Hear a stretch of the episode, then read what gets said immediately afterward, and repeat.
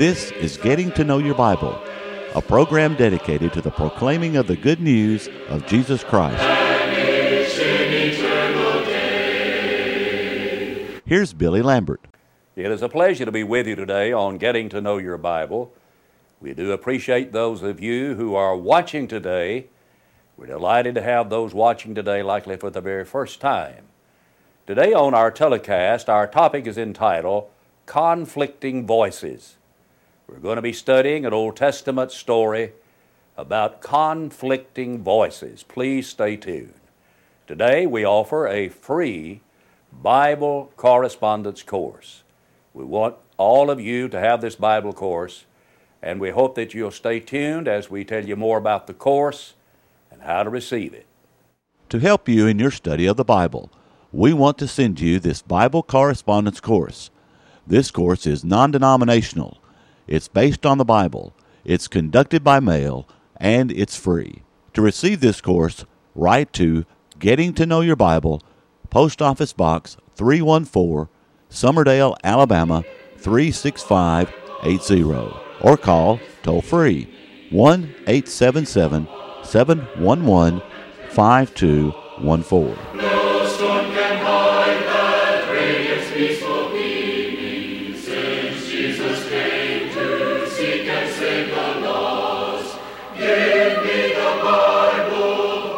I want to read a passage from 1 Kings chapter 22, verse 14.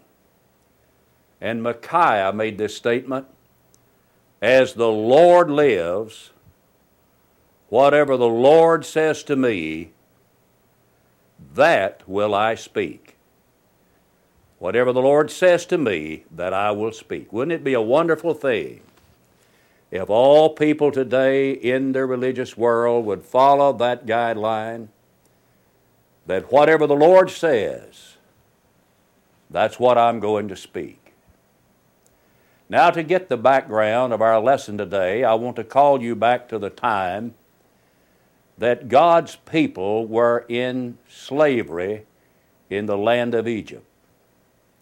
And eventually, God heard the cries of His people and raised up Moses to become the leader and to become the deliverer of His people. And finally, Moses, along with his brother Aaron, appeared before Pharaoh and pleaded for him to let the people go. But it did not until there were some ten plagues that came on the land of Egypt. The last plague was the death of the firstborn of man and beast in the land of Egypt. And that's when Pharaoh let the people leave.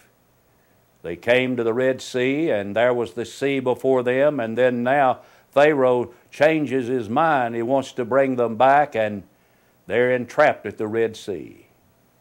But God used Moses and his rod to part, part the waters of the sea.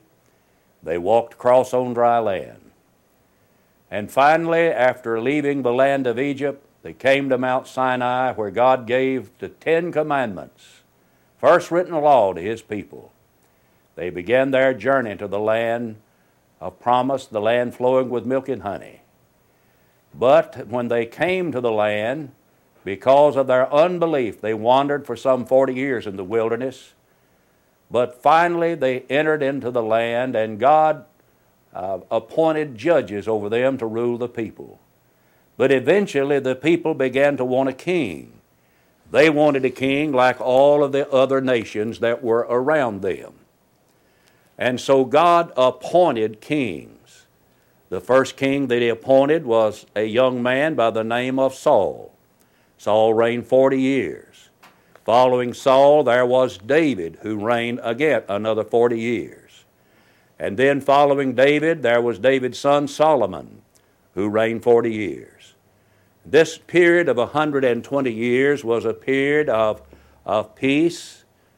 There was known as the United Kingdom, when God's people were all together. But with the death of Solomon, there was a change that began to ensue.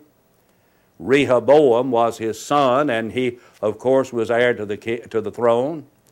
But there was a young man by the name of Jeroboam who did not want the people to give their allegiance to Rehoboam. And so he told the people that it's too much for you to go up to Jerusalem. That's in 1 Kings, the 12th chapter, and in verse 28. And so he set up altars at Bethel and Dan. In, in setting up altars at Bethel and Dan, uh, he changed the place of worship. He changed the object of worship. He even changed the priesthood. And the Bible says in 1 Kings chapter 12 and in verse 30 that this became a sin. And it was a sin in the sight of God when he said it's too much. He said, You need it easier. I think a lot of people today are looking for an easier religion. They're looking for a cheap way out. But, but this was a problem in those days. You know, in the Old Testament, in Jeremiah 5 30 and 31, the prophet said, Behold, a wonderful and a horrible thing is committed in the land. The prophets prophesy falsely, my people bear rule by their means. My people love to have it so. In other words, the people were looking for someone that would tickle their ears, someone that would make them feel good, someone that would give them an easier way out. But you see, God knew that was wrong. And God chose to break up their worship. So he sent a prophet among them. I call your attention now to the 13th chapter of 1 Kings, and we want to notice several passages out of this chapter, and then we'll make some application. So, verse 1 says, Behold, a man of God was sent from Judah to Bethel by the word of the Lord.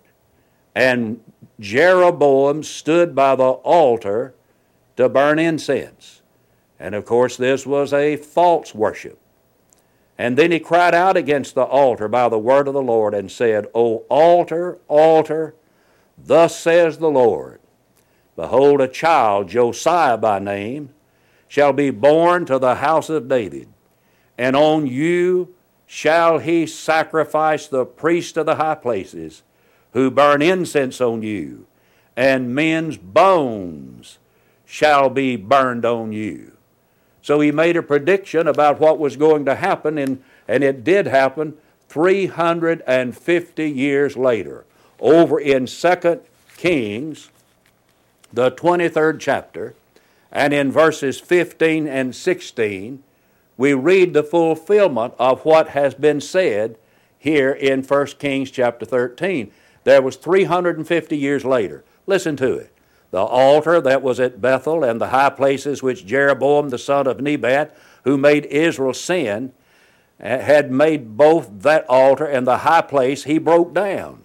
And he burned the high place and crushed it to powder and burned the wooden image. And Josiah, as Josiah turned, he saw the tombs that were there on the mountain and he sent and took the bones out of the tombs and burned them on the altar and defiled them according to the word of the Lord which the man of God proclaimed, who proclaimed these words. So you see, there was a prediction made in 1 Kings chapter 13, verses 1 and 2, that a child by the name of Josiah, incidentally, he was eight years old when he began to reign, and that he would be born of the house of David and that he would destroy the high places, that is, the places of false worship. And in verse 3, there was a sign given. He gave a sign the same day, saying, Now this is a sign which the Lord has spoken. Surely the altar shall split apart, and the ashes on it shall be poured out.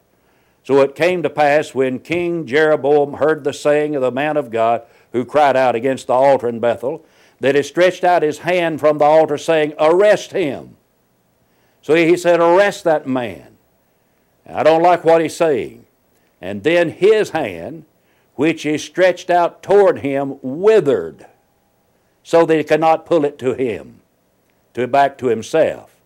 The altar also was split apart, and the ashes poured out from the altar, according to the sign which the man had got, of God had given by the word of the Lord. And so here Jeroboam doesn't like the sign that has been given, even though it was not going to take place for another 350 years. And he says, Now I want you to arrest this prophet. And then when he did, Jeroboam's hand withered, and the altar split, and the ashes poured out. And then the king said to the man of God, Come home with me. Changed his tune, changed his attitude. Come home with me and refresh, refresh yourself, and I'll give you a reward. But the man of God said to the king, This is what he said to him If you were to give me half your house, I would not go in with you. Think about that. I wonder how some preachers would respond to that today. He, he said, If you were to give me half your house, I would not go in with you, nor would I eat bread, nor drink water in this place. Well, why not? Now, verse 9. For so it was commanded me by the word of the Lord, saying, You shall not eat bread nor drink water, to return the same way that you came. And so he said, I was told not to by the Lord that told me not to eat, not to drink, and not even go back the same way.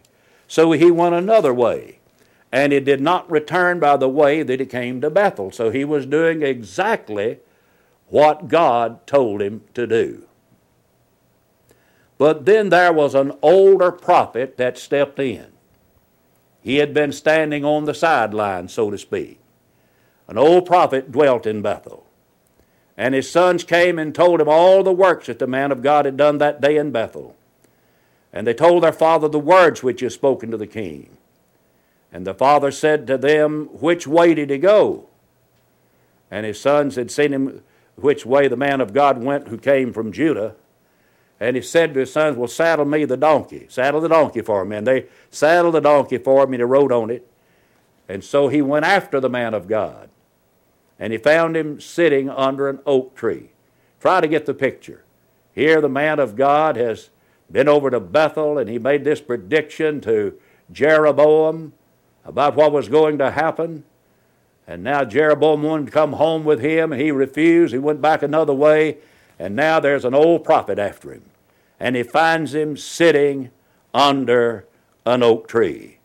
And he said to him, Are you the man of God which came from Judah? And he said, Well, I am. He said, Come home with me and eat bread. Now remember, God had told him not to do that. He said, Don't you eat, don't drink, don't do anything like that. He said, I cannot return with you nor go in with you, neither can I eat or drink water with you in this place. Well, why not? Maybe the old prophet wanted to know why. He said, For I have been told by the word of the Lord. I've been told by the word of the Lord, Ye shall not eat bread, nor drink water there, nor return by going the way that you came. Why, he said, the reason I can't go back with you because God told me not to. How, how, how simple is that to understand? He said, I, and it says, this is what the old prophet said I too am a prophet as you are. I'm a prophet too. That'd be about like two preachers meeting up. You a preacher? Yeah, I'm a preacher. Well, I am too.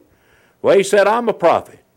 And an angel spoke to me by the word of the Lord, saying, Bring him back with you to your house, that he may eat bread and drink water. That, that, that reminds me of a statement Paul said, Though we are an angel from heaven, speak any other word unto you than that we have preached, let him be accursed.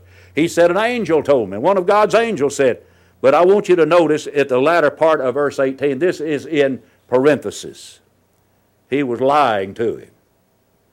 This was a lying prophet. Do, do you suppose, do you just suppose that, that this was the last lying preacher that was in existence? I doubt it.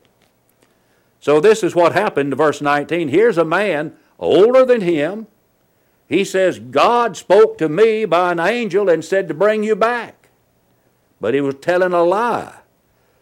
And so here's what the young prophet did, verse 19. So he went back with him. And he ate bread in his house and he drank water. Now it happened as they sat at the table that the word of the Lord came to the prophet who had brought him back. And he said out, uh, cried out to the man of God who came from Judah, saying, Thus says the Lord, because you have disobeyed the word of the Lord and have not kept the commandment which the Lord your God commanded you, but you came back and ate bread and drank water in the place of which the Lord said to you, Eat no bread and drink no water, your corpse shall not come to the tomb of your fathers. In other words, you're not going back home, fella. Verse 23. So it was after he had eaten bread and after he had drunk that he saddled the donkey for him the, the prophet whom he had brought back. And when he was gone, a lion met him on the road and killed him. And his corpse was thrown down on the road, and the donkey stood by it. The lion also stood by the corpse. And there men passed by and saw the corpse thrown on the road, and the lion standing by the corpse. And they went and told it in the city where the old prophet dwelled. So here the young prophet went back, listened to a lie, believed a lie, and now it's cost him his life. And when the prophet that brought him back from the way heard it, he said, It is the man of God who was disobedient to the word of the Lord. Therefore the Lord has delivered him to the lion, which, which has torn him and killed him, according to the word of the Lord which he spoke to him. And so he said to his sons in verse 27, Saddle a donkey for me. So they saddled it. And then he went and found his corpse thrown on the road, and the donkey and the lion standing by the corpse. The lion had not eaten the corpse nor torn the donkey. And the prophet took up the corpse of the man of God, laid it on his donkey, and brought it back. So the old prophet came to this city to mourn and to bury him. Then later, the old prophet told his sons, The boys, when I'm dead, I want you to bury me beside this young prophet. That there's a tremendous lesson to be learned here.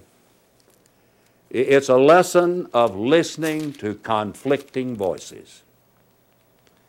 The young prophet heard God's voice, and he went and did what God told him to do.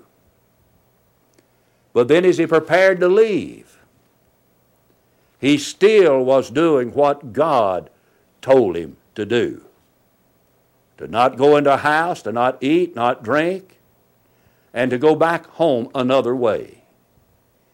But then the older prophet said, Now let me tell you, God spoke to me through an angel, and he told me to, to, to bring you back.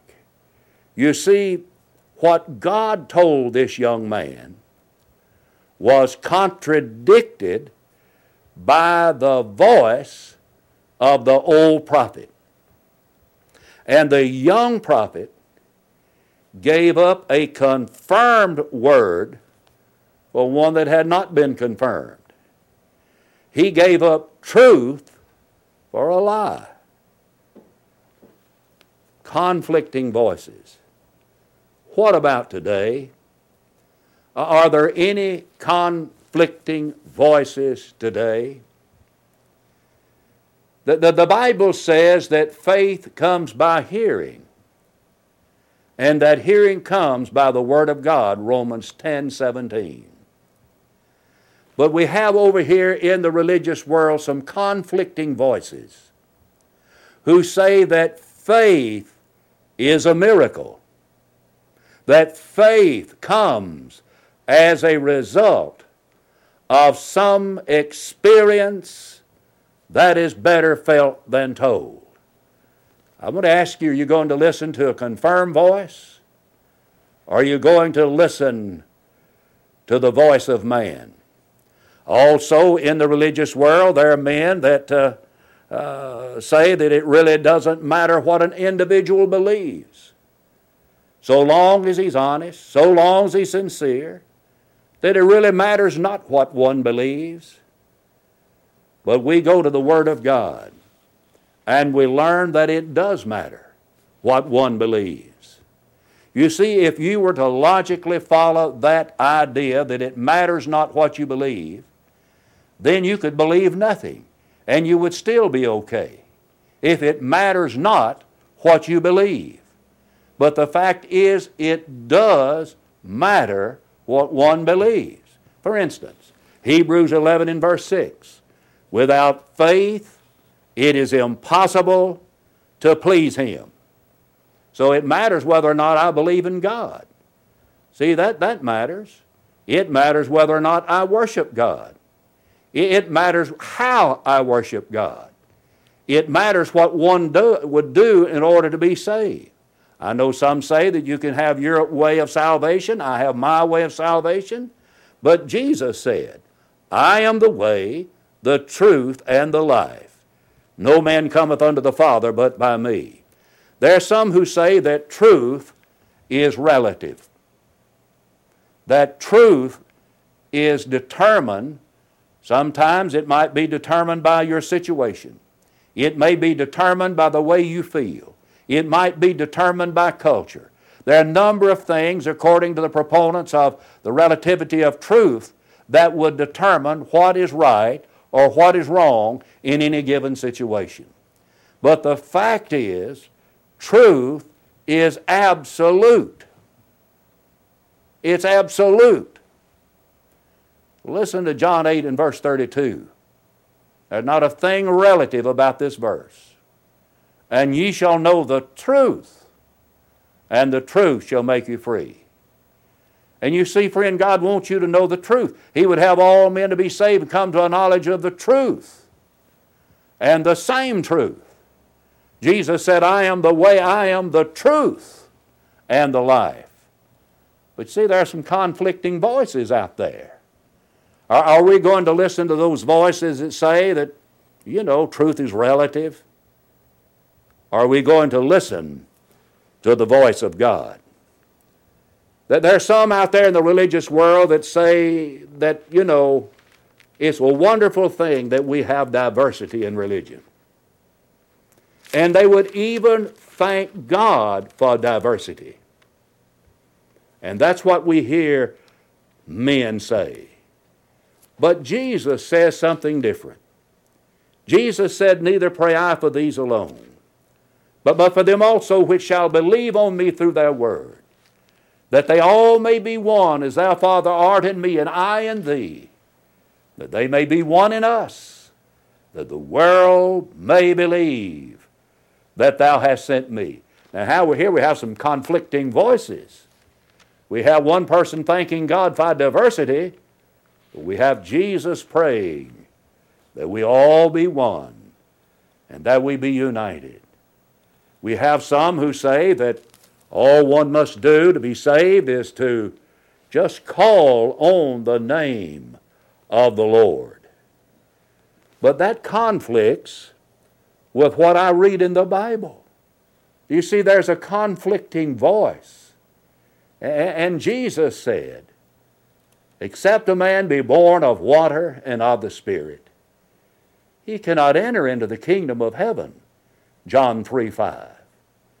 When, P, when uh, uh, Philip was preaching to the people of Samaria, that they believed Philip preaching the things concerning the kingdom of God in the name of Jesus Christ.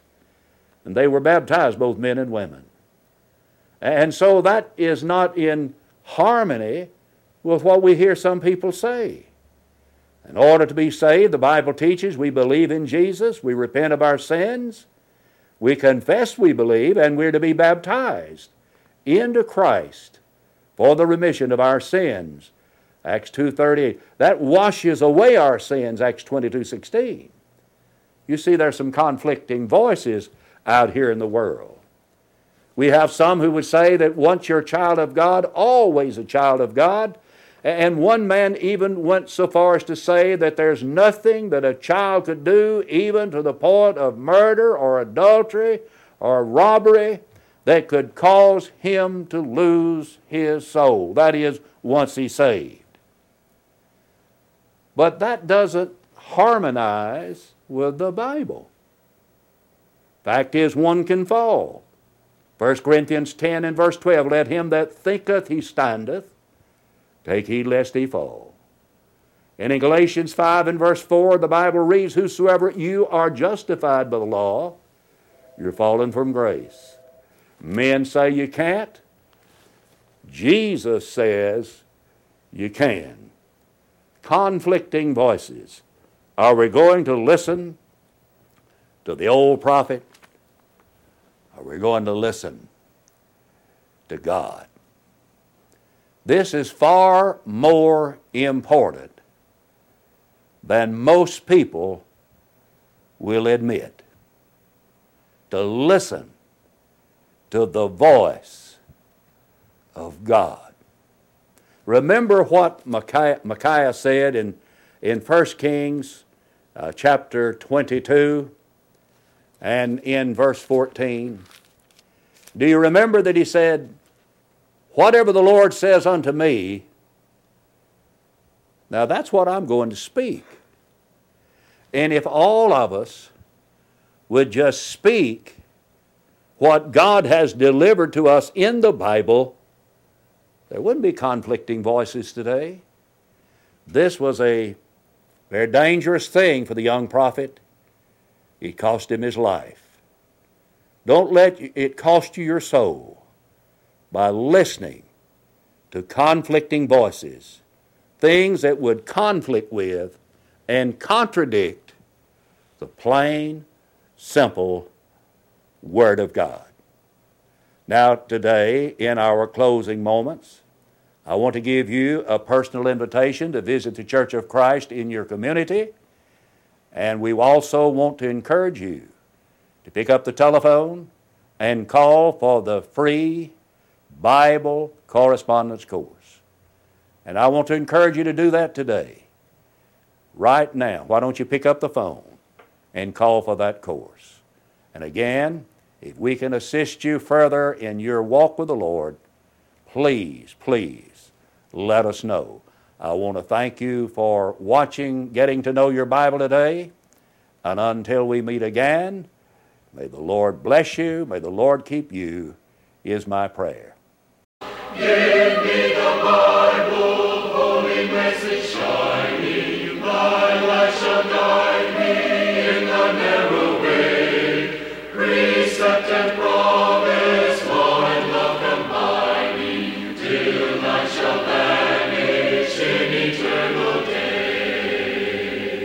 Getting to Know Your Bible has been presented by Churches of Christ.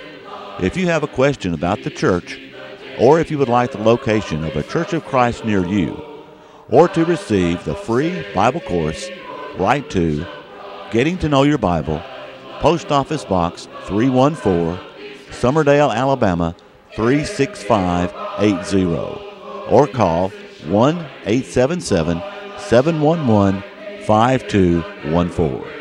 Join us next time for Getting to Know Your Bible.